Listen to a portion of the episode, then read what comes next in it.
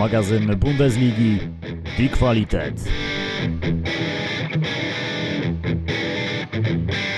Magazyn Bundesligi Die Qualität na antenie Weszło FM, jak co wtorek, Adam Kotleszka, dzień dobry i zapraszam Państwa na kilkadziesiąt minut rozmowy o niemieckiej lidze, ale także i o niemieckiej reprezentacji, jako że mamy weekend reprezentacyjny, ten weekend troszeczkę się nam oczywiście przedłuża, e, zdążyliśmy się już do tego przyzwyczaić. Damian Gąska, dzisiaj moim gościem, witam. Dzień dobry. E, dzisiaj Damian we dwóch w studio, ale myślę, że no to jest dla nas takie wyzwanie, któremu postaramy się po prostu sprostać, tak jak reprezentacja Niemiec postara się sprostać e, o tej grupie eliminacyjnej, która już się powolutku kończy a lekko nie było w meczu piątkowym. E, wiadomo, że Niemcy są faworytem tej grupy od samego początku, od samego losowania. Ja pamiętam, że też w naszym magazynie po tym losowaniu grup mówiliśmy, że to taka grupa lekko półśmieszna i że tutaj się nic Niemcom złego wydarzyć nie może, no bo w jaki sposób mogą im zagrozić Rumunii, Macedonia Północna, Islandia, która już nie jest tą Islandią, którą pamiętamy z Euro chociażby 2016, bo to jest zupełnie inna ekipa, więc wydawało nam się, że Niemcy przejdą suchą stopą e, przez tę eliminację. No nie zaczęło się wcale tak kolorowo jeszcze w marcu tego roku, bo warto to przypomnieć, no bo te eliminacje są wyjątkowe. Nigdy nie graliśmy eliminacji w jednym roku kalendarzowym, tak się dzieje właśnie teraz. Oczywiście jest to spowodowane, jest to pokłosie covidowego, covidowego sezonu poprzedniego. E, eliminacje rozpoczęte jeszcze przez selekcjonera Joachima Lewa, e, dla którego E, ostatnim tańcem było de facto Euro 2020, rozgrywane w 2021 roku. No zagmatwane jest to niesamowicie. E, no i ten Joachim Lew, e, pamiętamy, że przywracał kilku zawodników, w tym Tomasa Müllera. Okazuje się, że dobrze zrobił, że przywrócił tego Tomasa Müllera do reprezentacji Niemiec, bo właśnie ten Thomas Müller rozstrzyga spotkanie piątkowe na korzyść Niemców. Zostaje wybrany zawodnikiem tego spotkania i absolutnie słusznie zostaje wybrany zawodnikiem tego spotkania Thomas Müller, rozgrywający swoje 107 spotkanie spotkanie w barwach Die Mannschaft i tak sobie liczyłem, wiesz, przed naszym dzisiejszym spotkaniem, że gdyby nie ten rozbrat z kadrą, no wymuszony rozbrat, no bo nie powoływał go Joachim Lew między mundialem, a tak naprawdę tymi meczami eliminacyjnymi w marcu tego roku, no to tak plus minus y, już te 120 spotkań by przekroczył, podejrzewam, no bo gdyby, go, bo gdyby go powoływał, no to zapewne by grał, gdyby nawet nie grał wyjściowej 11, to, to pojawiałby się na, na boisku taki joker jak Thomas Müller, więc y, ja sobie to od razu zwizualizowałem z tym rekordem wszechczasów reprezentacji Niemiec, czyli Lotarem Mateosem 150 spotkań. Lotar Mateos potrzebował na to aż 20 lat, debiutował jako młodzian, jako 19-latek na Euro 1980 roku, e, no i kończył w 2000 też, e, też na Euro. No 20 lat Thomas Müller w kadrze grać zapewne nie będzie, chociaż zaczynał wcześniej, więc e, teraz... Teraz, teraz ma ile lat grania Thomas Müller w reprezentacji? Ma, ma 32 lata, a debiutował na pewno przed Mundialem w 2010 roku, czyli miał maksymalnie 22, 21-22 lata jak debiutował, więc no po 40 raczej kończyć tej reprezentacyjnej kariery nie będzie, więc tu jeżeli chodzi o te 20 lat, dwie dekady Lotara Mateusa w tym przypadku go nie przebije, ale Teraz jest y, taki trend, taka moda na tych długowiecznych piłkarzy. Thomas Müller, y, nie wiem, którą już młodość ma, no bo szybko zaczął. E, pod wodzą Michansiego Flika w drużynie, teraz w kadrze narodowej, czy pod wodzą Juliana Nagelsmana naprawdę jest liderem jednego i drugiego zespołu, więc no nie wykluczam, że Thomas Müller to może być taki zawodnik, którego zobaczymy, czekaj, liczę szybko, Katar 2022, no na pewno Euro 2024 w Niemczech, no to jestem więcej niż pewny. Mundial później rozgrywany w trzech krajach, Myślę, Meksyk. że jeszcze po tym Euro w Niemczech będzie chciał, bo to, to byłoby idealne ukoronowanie kariery tak naprawdę. No ze złotym medalem dla Niemców, e, no to taki oczywiście scenariusz e, najbardziej optymistyczny. Myślę, że Thomas Müller to może być taki piłkarz, który jeśli te powołania będą przychodziły, to on nie powie pas. Mhm. Nie będzie Łukaszem Fabiańskim z ostatniej soboty, nie będzie takich łez, e, takiego płaczu, chociaż byłem, widziałem. Wzruszający Też moment. łezka się uroniła u ciebie, czy nie? Znając ciebie odpowiem od razu, że nie i powiedz, nie, dlaczego mam prawdę, rację. Nie, nie uroniła się, ale jestem...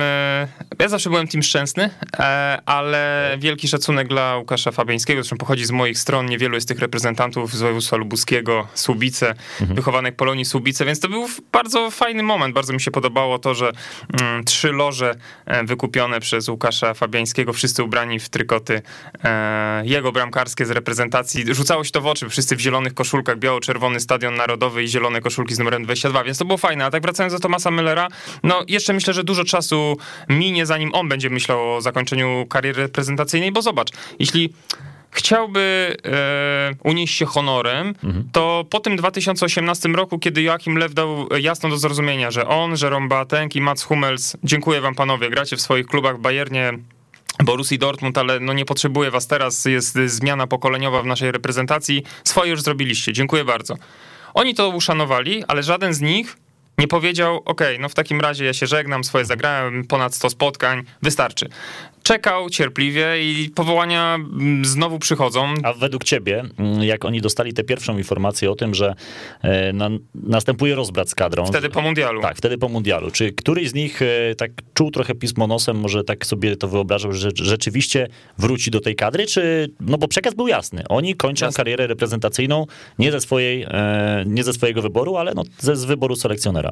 Wiesz, no myślę, że najmniej o tym mógł myśleć Jerome Boateng, tak mi się wydaje, chociaż no Niemcy też mieli swoje problemy w środku obrony. No Mats Hummels, e, kiedy no, borykał się z kontuzjami, więc to też wtedy nie było takie oczywiste, ale wrócił też na wysoki europejski poziom, więc no dzisiaj też nie byłoby dla mnie dziwne, gdyby Mats Hummels w tej kadrze był, no na tą chwilę powołań nie dostaje. No a Thomas Müller, z racji tego, że selekcjonerem został Hansi Flick, który właśnie on odbudował Tomasa Müllera w Bayernie, bo to już była sytuacja fatalna. Wtedy się wydawało, że to już Bayern to są za wysokie progi dla mhm. wychowanka tego klubu, że czas skończyć też z tym wielkim klubem, poszukać sobie być może jakiegoś klubu półkę niżej, dwie półki niżej.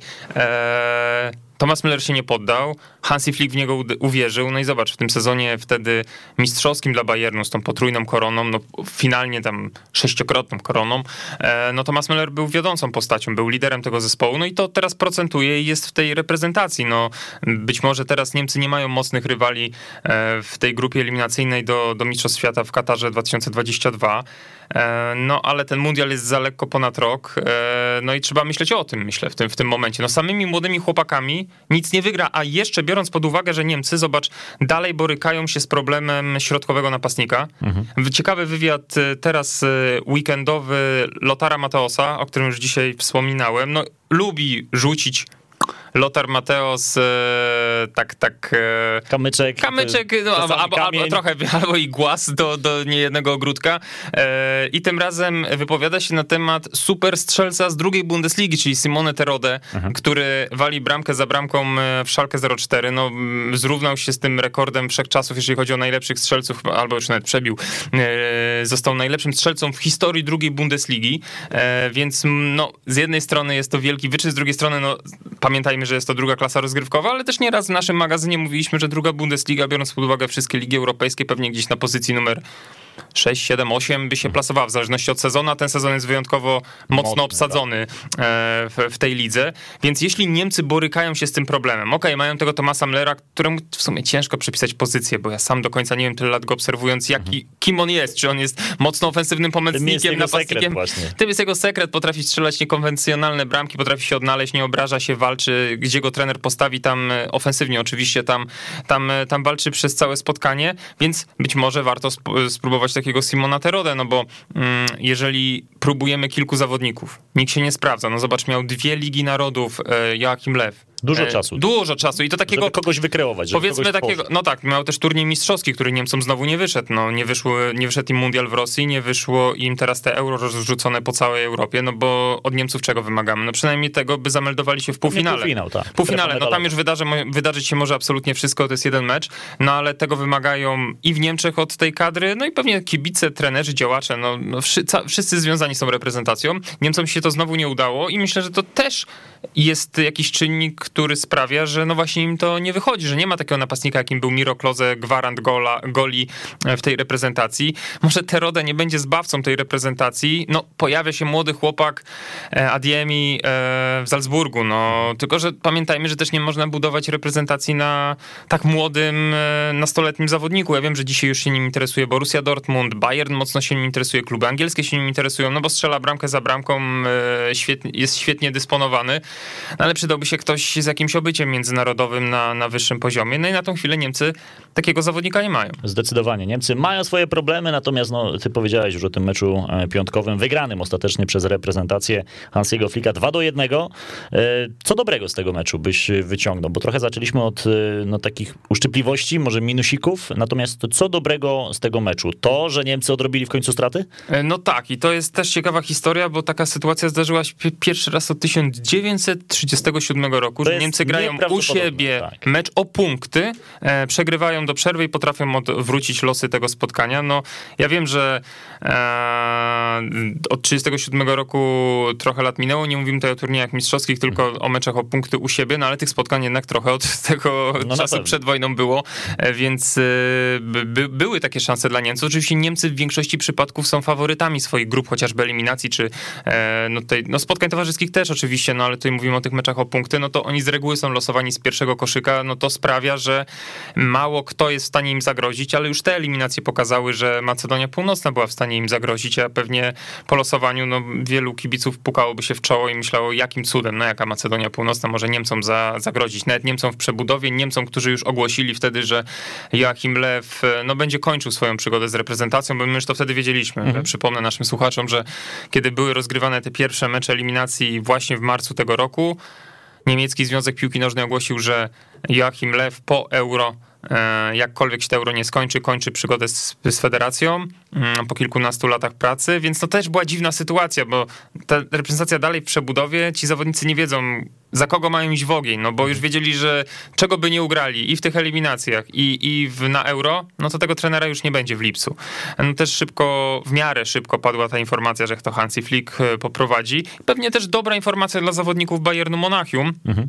I tutaj odniosę się do twojego pytania, e, kto na plus? No na pewno strzelcy bramek, a to są zawodnicy Bayernu Monachium, to jest Serge Gnabry i Thomas Müller.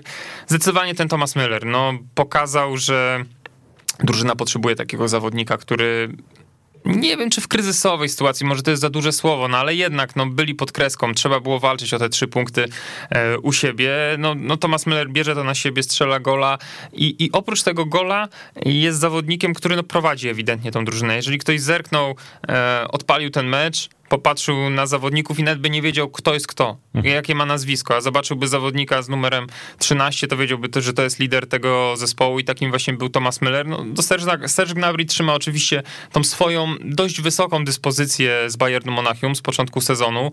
E, no, skrzydłowi...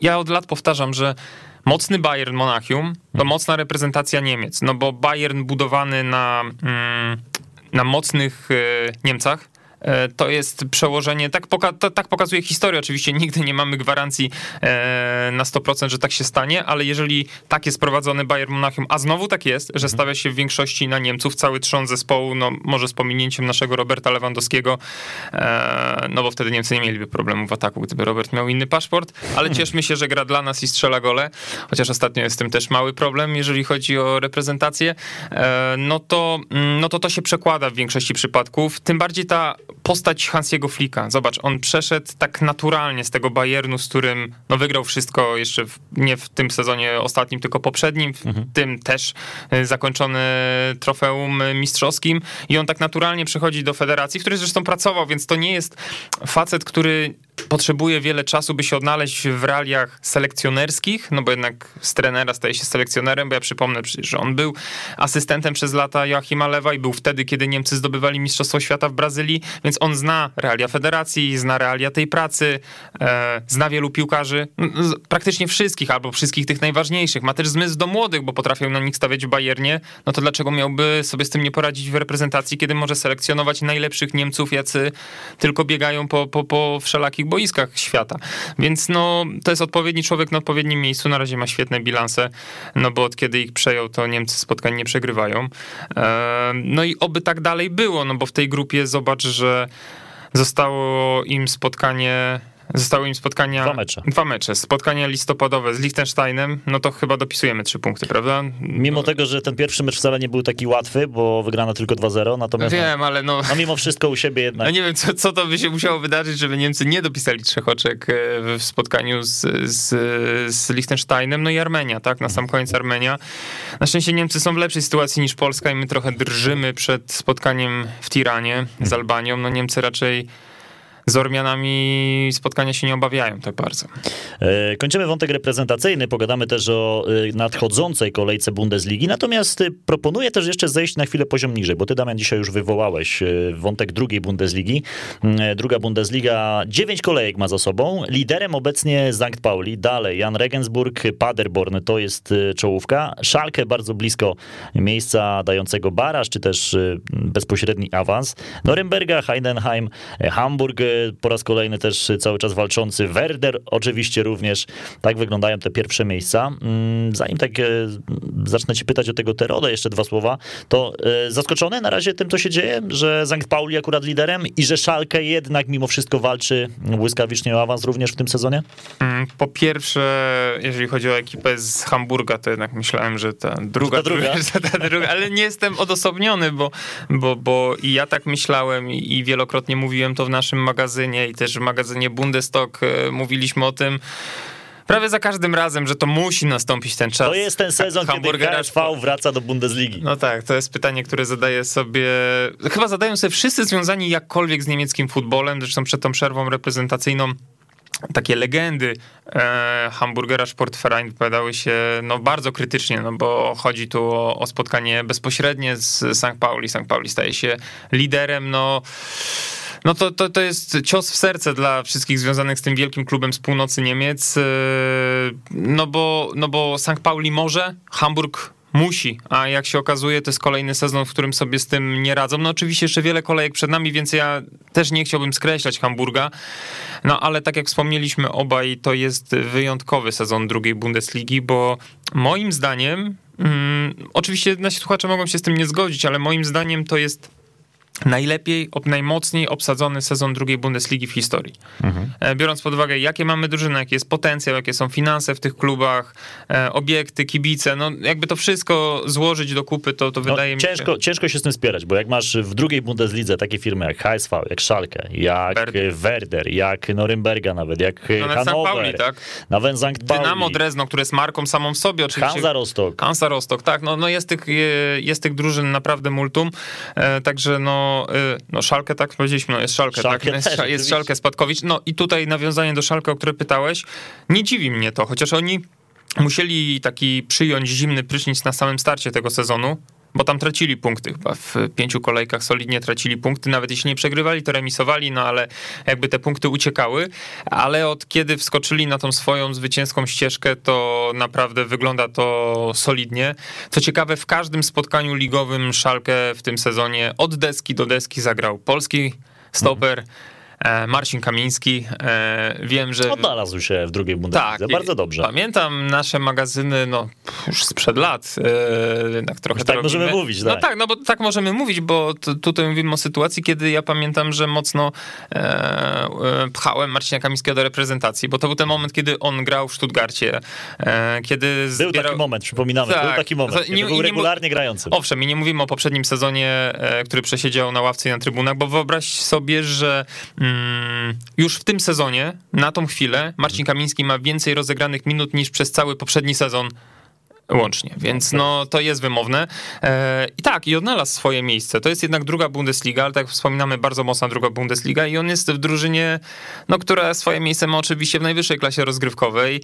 E, okazuje się, że te Szalkę naprawdę nieźle się poukładało po spadku z najwyższej klasy rozgrywkowej, bo oni zawczasu wiedzieli, że to się wydarzy, no bo ta sytuacja była dramatyczna w poprzednim sezonie w pierwszej Bundeslidze.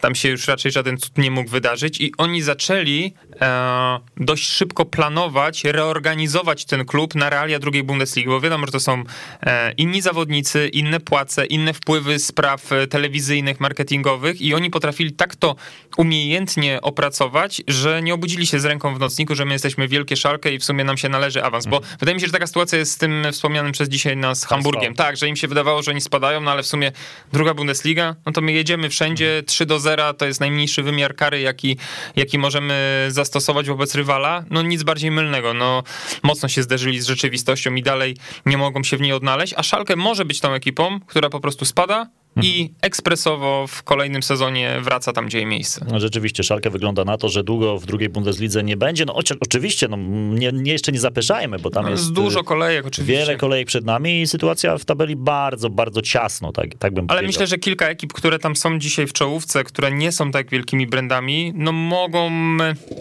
mogą stracić ten impet i, i gdzieś tam e, tracić punkty, chociaż z drugiej strony jak popatrzymy sobie na to, kto awansował w poprzednim sezonie, i nie mówię tutaj o Bochum, tylko o Greuther Fürth i dzisiaj zerkniemy na tabelę pierwszej Bundesligi, gdzie te drużyny zajmują odpowiednio 17 i 18 miejsce w tabeli, Greuther Fürth z dorobkiem jednego punktu, no to chyba nie chcielibyśmy powtórki z rozrywki, kiedy zobaczymy drużynę, zachwycimy się drużyną w drugiej Bundeslidze i powiemy wow, pokonali gigantów na przestrzeni tych ponad 30 kolejek, poradzi 34 kolejek, poradzili sobie z takimi ekipami jak e, Werder, HSV czy no, a przychodzi później pierwsza Bundesliga i są takim, i są wiesz, i, i, Są i- dodatkiem. I, to i są takim dodatkiem. No tak, no bo jedno takie spotkanie kibic może przyjąć, może zobaczyć e, pozytywne emocje na trybunach, kiedy kibice się cieszą, że przyjeżdża wielki Bayern, Monachium, Dortmund czy Lipsk, ale kiedy mamy to oglądać na przestrzeni całego sezonu, no to męczymy się czymś takim. Kiedy widzimy zestawienie dzisiaj, że ktoś gra z Greuther Fürth, no to sobie myślimy, nie, no to odpuszczę te spotkanie, no bo tam żadnych emocji raczej nie będzie. Takim zespołem, który już troszeczkę spuchł z tej czołówki tabeli jest na pewno Jan Regensburg, bo oni zaczęli Mocno znakomicie, zaczęli. e, seria zwycięstw. Teraz już to nie wygląda tak dobrze. Osuwają się w tabeli coraz niżej. E, Przegrane, remisy, no wygląda na to, że to chyba jeszcze nie ten sezon, a oni zaczęli na tyle mocno, że potrafili choćby Szalkę ograć e, bardzo wysoko. Mm, 4 do 1 u siebie, nie tak dawno. Polski wątek mi się kojarzy z tym klubem. Z Jan Regensburg? Tak. No to, to prawda, był tam wąski wątek, ale, Ale taki, wtedy był spadek z drugiej do trzeciej Bundesligi. nie chcą go oni pamiętać w Niemczech. myślę, że tak.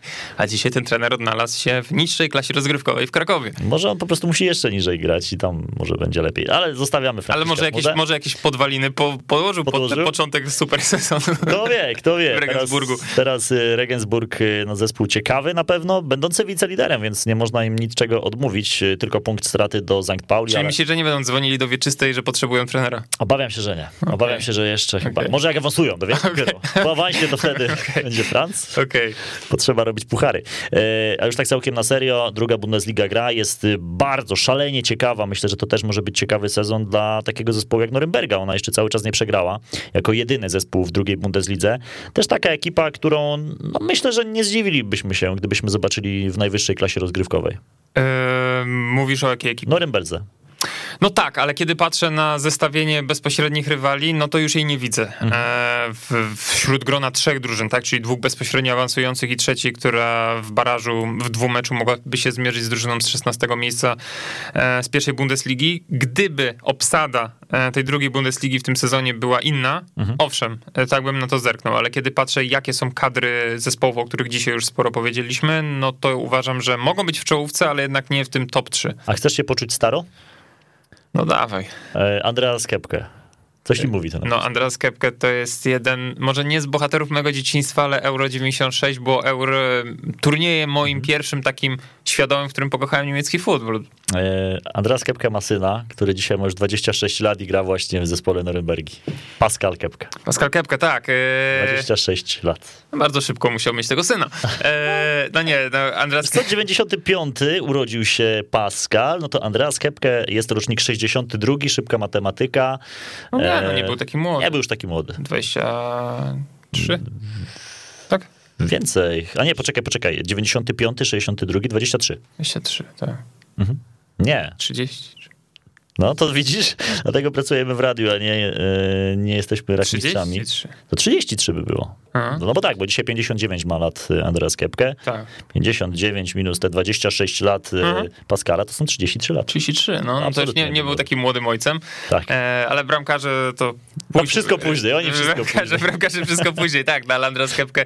Faktycznie długo związany to, i to tak trochę bumerang wraca do naszego pierwszego tematu, no wiele lat związany z reprezentacją. Oczywiście. Niemiec jako ten trener bramkarzy i tam to tak wygląda troszeczkę inaczej. Tak pół słowa o tym, bo u nas trener bramkarzy, no wybierany przez selekcjonera, Mhm. będący w jakimś sztabie, oczywiście jest ważną postacią, ale jakby za dużo o tym nie mówimy. Andreas Kepke, od kiedy tym teamem zarządza Oliver Birchow, czyli dyrektor reprezentacji no przez lata Jogi Lew jako selekcjoner, to ten Kepke też z, nim dzia- z nimi działał w takim trio, w, takim, w takiej ekipie, nie był tylko po prostu trenerem bramkarzy. Myślę, że to też wynika z pozycji, jaką miał w niemieckim futbolu, co z tą reprezentacją wygrał mhm. I, i wiesz, i też duży respekt takich zawodników chociażby jak Manuel Neuer, czy teraz Ter Stegen, no bo to nie są pierwsi lepsi z łapanki, no Neuer wygrał prawie wszystko w futbolu, jednak jakiś szacunek do takiego zawodnika ma. No widzisz, Kepke poszedł w tą stronę, Oliver Kahn, który bronił w podobnych czasach, no poszedł zupełnie inną ścieżką i Jens Lehmann poszedł, no, który bronił trochę później, poszedł hmm. zupełnie inną ścieżką, bo jest ekspertem telewizyjnym, a Oliver Kahn jest dzisiaj no, wielkim bossem w Bayernie Monachium, więc no odnaleźli się w tym niemieckim futbolu wielcy bramkarze lat 90. 17 lat spędził na pozycji trenera bramkarzy reprezentacji Niemiec Andreas Kepke, związany zresztą bardzo mocno z Norymbergą, no bo tam tak. też wiele, wiele lat grał, aczkolwiek ja go bardziej e, kojarzę chyba z gry... Z reprezentacji? Nie, a jak myślimy o klubie, to jakim klubie myślisz? Andreas Kepke, z czym ci się kojarzy? Właśnie ja pierwsze skojarzenie mam z reprezentacją. E, tak, ale jak myślę o piłce klubowej, to jednak Marsylia, mimo wszystko, bo... Tak, a to widzisz, to ja bym, ja bym nie miał takiego skojarzenia, że Marsylia. Wiem o tym, ale to nie jest takie moje pierwsze skojarzenie. Na przykład, wiesz, pierwsze skojarzenia z tamtych lat są takie, że masz taki flashback, zdjęcie w bluzie, no w tym mhm. przypadku bramkarskiej. No i e, reprezentacji. Tak, tak, a tu jednak reprezentacja. Pierwsze moje skojarzenie to, reprezentacja. To, to zdecydowanie numer jeden, ale tak jak sobie myślałem właśnie o klubie, a jednak z tą Norymbergą związany przez długie, długie lata, on jest dzisiaj też ambasadorem w ogóle miasta e, Norymberga, czy też był tym ambasadorem chyba podczas mundialu w 2006. No, bardzo mocno Właśnie, zostały podane, wiem, że tak skaczemy po tematach, ale odnośnie miast, już miasta gospodarze mhm. Euro 2024 nie różnią się wiele od mundialu w 2006 roku, e, bo na pewno jest Monachium, jest Berlin, jest Hamburg, jest Kolonia, jest Genzelkirchen, e, jest Dortmund na pewno. E, pamiętam, że była jakaś, jakaś różnica od tych. Mamy 10 miast. To jest tak, tak ja już podaję. Berlin, Monachium, Dortmund, Gelsenkirchen. Było. Stuttgart, Hamburg. Było, były. Düsseldorf. Chyba nie było. Był Frankfurt, był Frankfurt. A teraz też jest Frankfurt, Kolonia i Lipsk.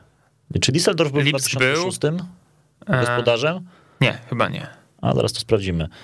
Hmm, chyba nie. To było na. By, był Hanower. Bo był mecz Polaków, na którym byłem, Polska-Kostaryka. I masz rację, bo rzeczywiście nie było Düsseldorfu. Tak, był, Hano był Hanower dobrze, wtedy. Dobrze nam to wyszło. Tak, tak, więc, ale to zmiana nie, jest dość kosmetyczna mhm, względem, względem mundialu, a zobacz, a minie od tego mundialu e, do Euro 18 lat. Mhm. Coś tak wydaje, ale 18 lat Prawo minie. Czasu. Tak, i wtedy była prawie, że nowa Allianz Arena mhm. oddana. A teraz już jest pełnoletnia. A teraz już jest pełnoletnia, będzie, no tak, już jest pełnoletnia, więc no e, ten, ten czas e, zasuwa i to solidnie. To prawda. No, rzeczywiście jest e, ciekawie, dużo się dzieje w niemieckiej piłce. Dużo dziać będzie się także w najbliższej kolejce Bundesligi. Słuchajcie, e, siedem kolejek w Niemczech do tej pory zagraliśmy, kiedy już te obowiązki reprezentacyjne się kończą. Czas wracać do grania klubowego. E, w najbliższej kolejce, mm, czy mamy jakiś hit? Od tego sobie może zacznijmy. Mamy. Mamy no hit no w niedzielę, hit, panie będzie. Adamie. Już nawet o nim rozmawialiśmy tydzień temu, bo spotkanie Bayeru Leverkusen z Bayernem o godzinie 15.30 w niedzielę, to będzie starcie drużyn, które mają tyle samo punktów i tak. są oboje, no, obaj, obaj, e, obie drużyny właściwie na czele tabeli. Bayern jest oczywiście lepszym bilansem bramek. No właśnie, to tak jakby twórcy terminarza przewidzieli, że po tej przerwie reprezentacyjnej październikowej dojdzie do starcia lidera z wiceliderem. No wiadomo, że tego wiedzieć nie mógł nikt, ale idealnie się to układa. Ja pamiętam starcie pierwsze w sezonie tych ekip z poprzedniego, mm, z poprzednich rozgrywek, kiedy to Bayer Leverkusen podejmował Bayern Monachium mm, niedaleko świąt w grudniu, kiedy był liderem. Szedł jak burza e, w tych rozgrywkach, no ale jak przyszło zderzenie z Bayernem Monachium i porażka, to później już absolutne Tango Down i wielomiesięczne problemy. Nie wieszczę takich problemów po tej niedzieli, bez względu na to, jakim spotkaniem, jakim wynikiem zakończy się to spotkanie. Faworytem oczywiście Bayern Monachium, no bo zobacz, znalazłbyś taki mecz Oczywiście zachowując dyspozycję tych drużyn, jaka jest teraz, że Bayern nie byłby faworytem? No raczej nie, bo nawet jeśli mierzyby się teraz z Dortmundem i z Lipskiem, to też Bayern byłby faworytem tego spotkania, nawet minimalnym. E, bardzo dobrze dysponowana drużyna aptekarzy, no zachwyca Florian Wirtz, e, ten młody e, Młody Niemiec, nadal nastolatek, 18-letni, zachwyca, strzela, asystuje, no bo on ma już chyba 6 goli, on ma tylko jednego gola mniej niż Robert Lewandowski Erling Haaland w Bundeslidze w tym sezonie. Także no, starcie doświadczenia z młodością tu na tych pozycjach, no chociaż Florian Wirtz to jest gość, którego nawet niemieccy eksperci i trenerzy nie są w stanie przypisać do pozycji, bo to jedni twierdzą, że to jeszcze jest za wcześnie i on jeszcze jakby do którejś pozycji zostanie przyporządkowany. Są tacy, którzy twierdzą, że będzie następcą Tomasa Müllera w niemieckim futbolu, ale jeszcze lepszym, jeszcze bardziej wszechstronnym, no i e, e, lepiej wyglądającym technicznie. Jest to wielce prawdopodobne. No wiele jest tych e, tekstów też w niemieckich mediach poświęconym Wircowi w porównaniu z Havertzem, bo wiemy, że obaj, e, no Havertz był zawodnikiem e, Leverkusen przed przejściem do Chelsea. Teraz mają Floriana Wirca. No tutaj też ciekawa jest historia, bo został wyciągnięty z kolonii, a jest taki pakt o nieagresji, niepisany oczywiście między klubami z tamtego regionu, że sobie chłopaków tych najbardziej nie podbieramy. Nie podbieramy. No jak Leverkusen zobaczyło, że jest tu taka perła, jaką jest Florian Wirtz, no to już te niepisane, nawet gdyby były podpisane, to myślę, żeby złamali e, te pakty i po prostu tego Wirsa do siebie wyciągnęli, bo są mocniejszym klubem z mocniejszą akademią i są lepszym oknem wystawowym na świat. E, już dzisiaj się mówi, ile zarobią za Wirca, o ile więcej niż za Havertza. Wiemy, że tamten poszedł za bodajże 80 milionów do Chelsea, coś takiego, prawda? Więc tutaj pewnie ta stówka zostanie przekroczona, jeżeli chodzi o tego zawodnika.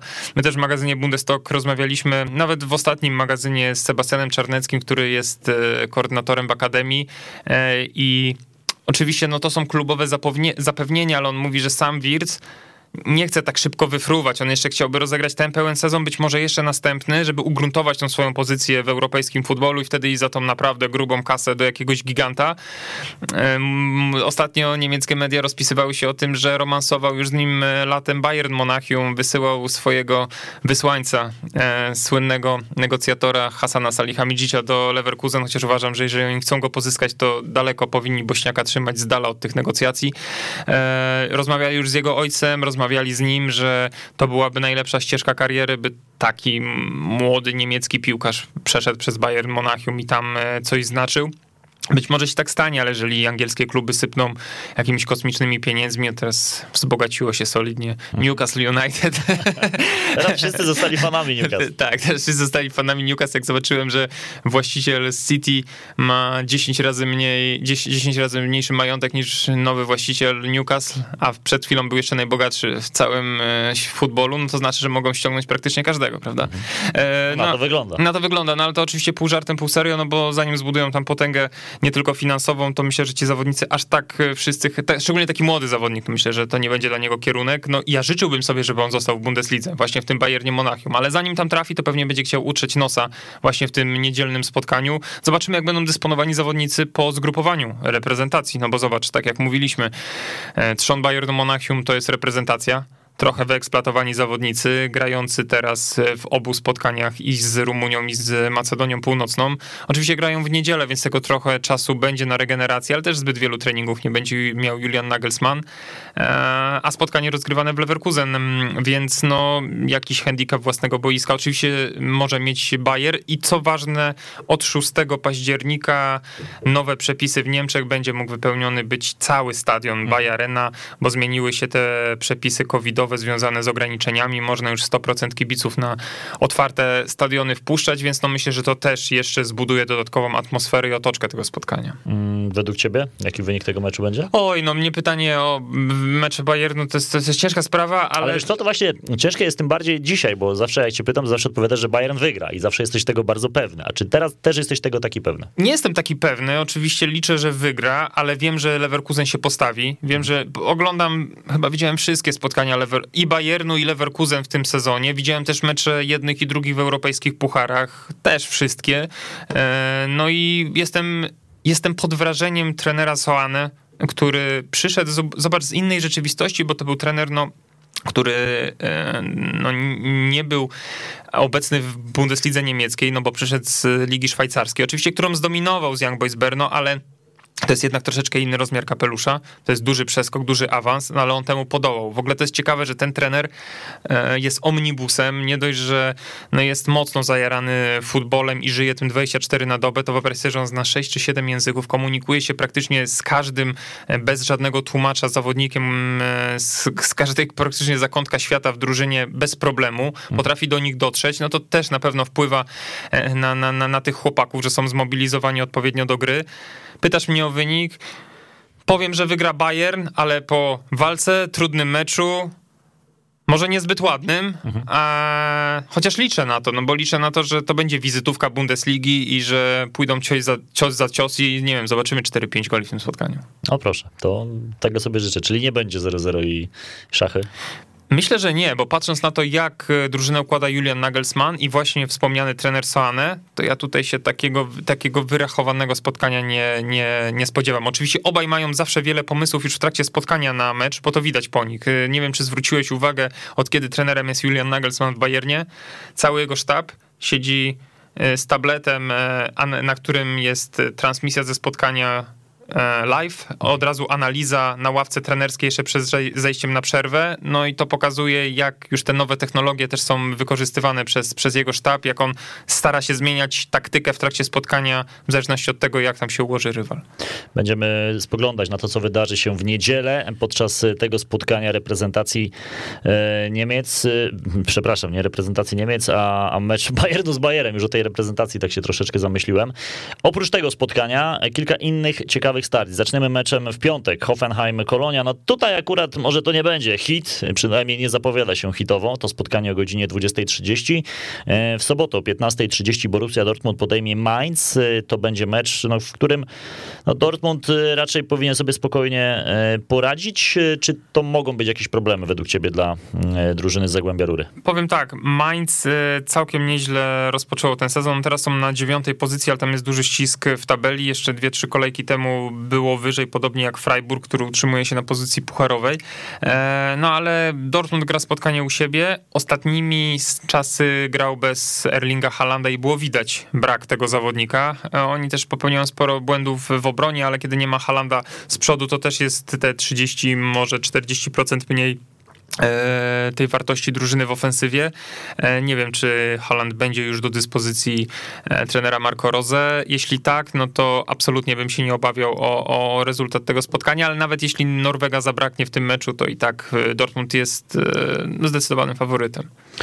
Też tak myślę. Inne spotkania, kolejne mecze. Eintracht zagra z Hertą. To będzie spotkanie. Krzysztof Piątek odblokował się w reprezentacji Polski. No może jeszcze coś strzeli dzisiaj. Może coś jeszcze strzeli, więc kto wie, w jakiej formie przyjedzie e, nasz zawodnik. Ale też odbudował się Eintracht, mhm. a Herta jest naprawdę w słabej dyspozycji. No po tym jak Krzysiek wrócił w Berlinie, oczywiście tam też trafienie, ale ta Herta nadal jest słaba. Ona trochę zamazała swój obraz dwoma kolejkami, bo mieli pod rząd spotkania z VfL Bochum, zresztą bardzo wymęczone trzy punkty Berlińczyków.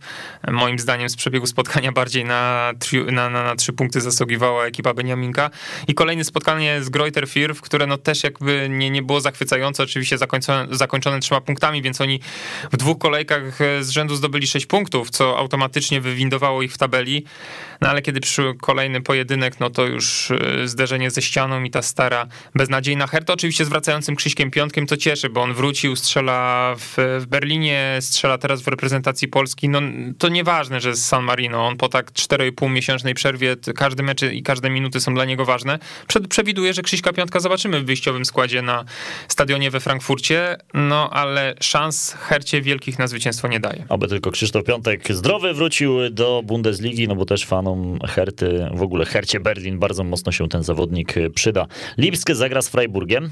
E, no jakby ktoś powiedział, że do tego meczu Lipsk będzie przystępował będąc dużo niżej w tabeli niż Freiburg, to raczej jeszcze parę tygodni temu byśmy się z tym człowiekiem nie zgodzili. A to może, być, to może być bardzo dobre spotkanie, no bo mamy Freiburg na czwartym miejscu w, na czwartym miejscu w tabeli. No Lipsk oczywiście jest drużyną e, mocniejszą tak naprawdę. No jest, e, ma słaby początek pod wodzą trenera Marsza, e, ale to nadal jest ekipa, która myślę, że będzie się liczyła w walce, może już nie o mistrzostwo kraju, ale o te Champions League na pewno, no bo tam jest ich miejsce. Oni już ostatnimi sezonami pod wodzą Nagelsmana przyzwyczaili, że no absolutnie nie żadna Liga Europy, czy już nie mówiąc o Lidze Konferencji, tylko no Liga Mistrzów i ta czwórka najlepsza Bundesligi, no to tam musi ten Lipsk się znajdować, bo oni zresztą też mają piłkarzy, którzy powinni spokojnie ich do tej czwórki doprowadzić, mimo tego, że no, stracili i Upamecano, i Sabicera w, końców, w końcówce okienka, no i wspomnianego trenera Nagelsmana, ale też mają niezłego fachowca, który przywędrował do nich z Salzburga. Także, mm, także spodziewam się dobrego spotkania. No zobaczymy, jak też zawodnicy mm, Lipska będą dysponowani po reprezentacji, no bo jednak więcej e, z nich e, pojechało na zgrupowania swoich kadr niż e, z drużyny Freiburga. No a jeśli Freiburg będzie konsekwentnie grał swoje, to co zaprezentował już od początku tego sezonu, no to to wiesz, nie zdziwi mnie żaden rezultat. No, chociaż jeżeli Lipsk dostanie po tyłku w tym meczu, no to, to ich sytuacja będzie. Z walki o te najwyższe cele. No i nie wiem, jak z sytuacją trenera Marsza. Generalnie tam nikt nie jest w gorącej wodzie kąpany, no ale jeżeli będą widzieli tak słabe wyniki, no to nie wiem, czy Amerykaninowi nie podziękują. Rzeczywiście, Lipskie w tym momencie jest dopiero w połowie stawki na ósmej pozycji, 10 punktów. No jeżeli przegrałby z Freiburgiem, to ta różnica pomiędzy tymi dwoma drużynami, a Freiburg jest na czwartej pozycji, wynosiłaby już 8 punktów. To dużo. Więc dużo, jak na Lipsk dużo, a wiemy, że tam tych chętnych do tego, żeby być w pierwszej szóstce, czy w pierwszej czwórce, bo w to chyba celuje Lipsk, e, jest zdecydowanie więcej. To jest też ciekawa kolejka o tyle, że wszystkie cztery zespoły z dołu tabeli, ostatnia czwórka, zagra między sobą. No, hit w Greuter No właśnie, zaczniemy sobie w sobotę od meczu Greuter Fürth-Bochum, a więc starcie ostatniej z przedostatnią drużyną. Zadaję pytanie, czy Greuter Fürth w końcu wygra mecz w Bundeslidze, bo obok Arminii to jest jedyny zespół, który jeszcze nie zaznał smaku zwycięstwa. Oczywiście no, cały stadion będzie za nimi, ale tak realnie patrząc, no to Bochum ma o wiele mocniejszą kadrę i lepiej wygląda na boisku, bo nawet w tym spotkaniu, o którym wspominałem, przeciwko Hercie Berlin, które przegrali, oni byli zdecydowanie lepiej dysponowani. E, nawet nieźle się to oglądało. Oczywiście tam żadnego wirtuoza piłkarskiego nie doświadczysz w drużynie z Bochum, e, ale jest to w miarę drużyna e, poukładana. No taka drużyna rodem wyjęta z drugiej Bundesligi, no tam to się sprawdziło, wyglądało to naprawdę mm, atrakcyjnie, dobrze. No tutaj to już tak dobrze nie wygląda, ale no w starciu z Greuter Fürth wstawiam ich w pozycji e, może nie murowanego, ale jednak faworyta. Czyli Greuter Fürth dalej z zerem, jeżeli chodzi o stronę zwycięstw. Drugie spotkanie na szczycie dołu tabeli Augsburg-Arminia. Augsburg u siebie no w tym momencie nad, nad kreską, e, a Arminia na miejscu barażowym. Mhm. Nie martwię się o golkipera Augsburga, zresztą miał teraz sporo czasu, żeby odpocząć. Mówię tu mhm. oczywiście o naszym Rafale Gikiewiczu. To jest też jeden z niewielu zawodników e, ekipy z Bawarii, do którego się za bardzo przyczepić nie można, bo on w tak słabo dysponowanej drużynie zaliczył już kilka czystych kąt. E, co jest świetnym wynikiem. Oczywiście tam jego ambicje są takie, by ponad 10 tych czystych kąt było w sezonie i życzę mu tego, no ale grając e, w takiej drużynie, jaką jest ekipa Weinzierla, no to tutaj niczego wielkiego bym się nie spodziewał. Ja zresztą wieszczyłem, że w tej przerwie teraz, która, w trakcie której rozmawiamy, tej przerwie reprezentacyjnej, że dwie drużyny stracą trenerów. I y, myślałem tutaj właśnie o Augsburgu i trenerze, trenerze i Hercie Berlin i Palu Dardaju. Póki co żadnego takiego komunikatu ani z Berlina, ani z Augsburga nie dostaliśmy, co mnie trochę dziwi, bo wydaje mi się, że jakiś wstrząs jest potrzebny. I tak, jeśli oni stracą punkty, a nie daj Boże przegrają z tą Arminią Bielefeld, no to wtedy myślę, że już się nikt zbyt długo nie będzie zastanawiał i czekał nie wiadomo na co, tylko Weinzierl po prostu straci posadę. O, ważne ale, cieszy, ale cieszy, wiesz, y, to, że Robert Gumny zagrał chociażby w meczu San Marino, zagrał całkiem przyzwoicie, obserwowałem go z perspektywy stadionu, oczywiście popełniał błędy, ale wydaje mi się, że ten chłopak się rozwija, zagrał na swojej pozycji, na której gra, zagrał 4 z 7 spotkań e, w tym sezonie Bundesligi, więc no uważam, że jest jakiś progres też u Roberta Gumnego, co cieszy nas z takiej polskiej perspektywy. Zdecydowanie, tak. E, no, oby, oby to wszystko szło w dobrą stronę, bo Robert Gumny cały czas, myślę, to jest piłkarz z takim potencjałem, jeszcze będący w takim wieku, że Na kadrę. i reprezentacja jest Oczywiście, cały czas realnym tematem. Pamiętasz, były, był taki moment, kiedy mówiło się jeszcze przed jego transferem do Augsburga, pamiętasz ten e, transfer, który się wysypał do Gladbach, bo tam były jakieś problemy zdrowotne. E, on był wtedy w takim swoim jeszcze młodzieżowym topie w Poznaniu. Wtedy się mówiło, że to następca Łukasza Piszczka. Mhm. Wtedy dużo osób pukało się w czoło i mówiło, nie no, jak, jaki następca Łukasza Piszka, jak ten chłopak jeszcze nic za bardzo nie zagrał w polskiej ekstraklasie, ale jego rozwój może nie jest dynamiczny, ale taki stopniowy, krok po kroku i nie wykluczałbym tego, że jak już wskoczy na ten swój optymalny poziom, no to on na lata miejsce w reprezentacji będzie miał zaklepane. Mhm. E, jeżeli chodzi także o ostatni mecz, e, no to właśnie to będzie ostatnie spotkanie. Augsburg-Arminia, więc dwa hity w niedzielę. Ten na górze tabeli i na dole tabeli. Dużo ciekawych ciekawego będzie się działo, jeżeli chodzi o przyszłą kolejkę Bundesligi, która już za kilka dni wystartuje. Jeszcze ominęliśmy jedno spotkanie Gladbach-Stuttgart. No to proszę bardzo. No to też są drużyny, wiesz, które mają swoje problemy, no bo mm, o wiele więcej, myślę, spodziewalibyśmy się po Gladbach, które jednak trochę drgnęło i dzisiaj przy tym, przy tej tabeli, która jest naprawdę taka zbita, tak nikt tak nie za bardzo nie odskakuje, bo oni mają 10 oczek, czyli tak naprawdę tracą, tak zerkam w tabelę, no 5 do Champions League, tak? 3 do Pucharowego Wolfsburga, także no e, jest jeszcze moment, by się ocknąć i te punkty zbierać. No Stuttgart jest dwa oczka za nimi, pewnie wymagamy mniej od Beniaminka z poprzedniego sezonu. Oni zachwycali, widzisz, w poprzednim sezonie i to jest sytuacja, która znowu pokazuje, że ten drugi rok jest trudniejszy niż ten mecz, e, ten sezon debiutancki. No i mhm. taka jest sytuacja e, w przypadku VfB. Moim zdaniem faworytem tego spotkania źrebaki z Gladbach. No, źrebaki z Gladbach też punktować muszą, no bo ta ich sytuacja w tabeli e, no, mogłaby być, myślę, lepsza. To jest dopiero dziesiąte, dziesiąte miejsce. Mieć tyle samo punktów, co mogący, a po dwóch miesiącach sezonu raczej kiepsko powiedziałbym. Tak, tak. I też nowego trenera, który, e, no bo wiemy jakie były roszady, prawda? E, trenera stracili, Marco Rose odszedł do e, do Dortmundu. Mhm. Tutaj do nich powędrował e, Adi Hitter, więc no takie roszady, ci, ci trenerzy jakby starają się odnaleźć w tej nowej rzeczywistości. Jednym to wychodzi lepiej, jednym wychodzi gorzej, ale myślę, że takie drużyny jak Gladbach, Frankfurt, już w ostatnich, no Frankfurt y, pokazał to na meczu e, na Allianz Arenie, pokonując Bayern Monachium, więc no te, te ekipy pokazują, że one się budzą, po kilku kolejkach i jeszcze nie powiedziały ostatniego słowa i będą o te europejskie puchary, być może na to Champions League walczyły. No właśnie, europejskie puchary wracają już w przyszłym tygodniu. We wtorek zaczniemy grać, o tych meczach też będziemy sobie rozmawiać no de facto za tydzień, e, kiedy będziemy już po kolejce Bundesligi, będziemy troszeczkę mądrzejsi, natomiast no, będzie kilka ciekawych starć. PSG zagra z Lipskiem, Dortmund wyjedzie e, na mecz do Amsterdamu z Ajaxem, no a z kolei już Bayern i Wolfsburg też dwa mecze na wyjazdach odpowiednio z Benficą i z Salzburgiem. Dla Bayern to może być, co ciekawe, najtrudniejsze spotkanie e, w fazie grupowej, no bo z mhm. Barceloną e, poradzili sobie Okazało gładko, się o dziwo dosyć, dosyć prosto. Dość gładko, myślę, że w rewanżu też nie będzie jakichś wielkich e, problemów, a myślę, że te starcie z Benficą i to szczególnie w Lizbonie może być takim najbardziej wymagającym sprawdzianem dla ekipy Nagelsmana, oczywiście w tej fazie grupowej.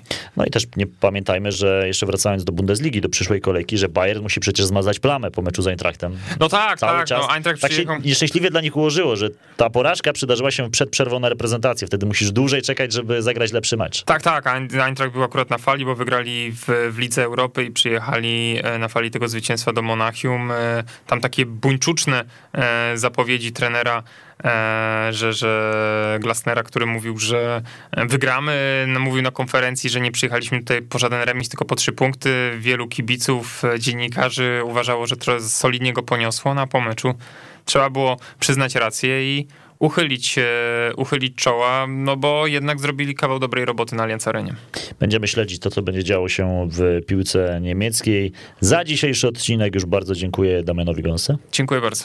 Adam Gotleszka, słyszymy się za tydzień o stałej porze, za tydzień już też w stałym składzie, mam nadzieję, Piotro. Piotrowi życzymy dużo zdrówka. Do usłyszenia. Die Qualität, magazyn Bundesliga.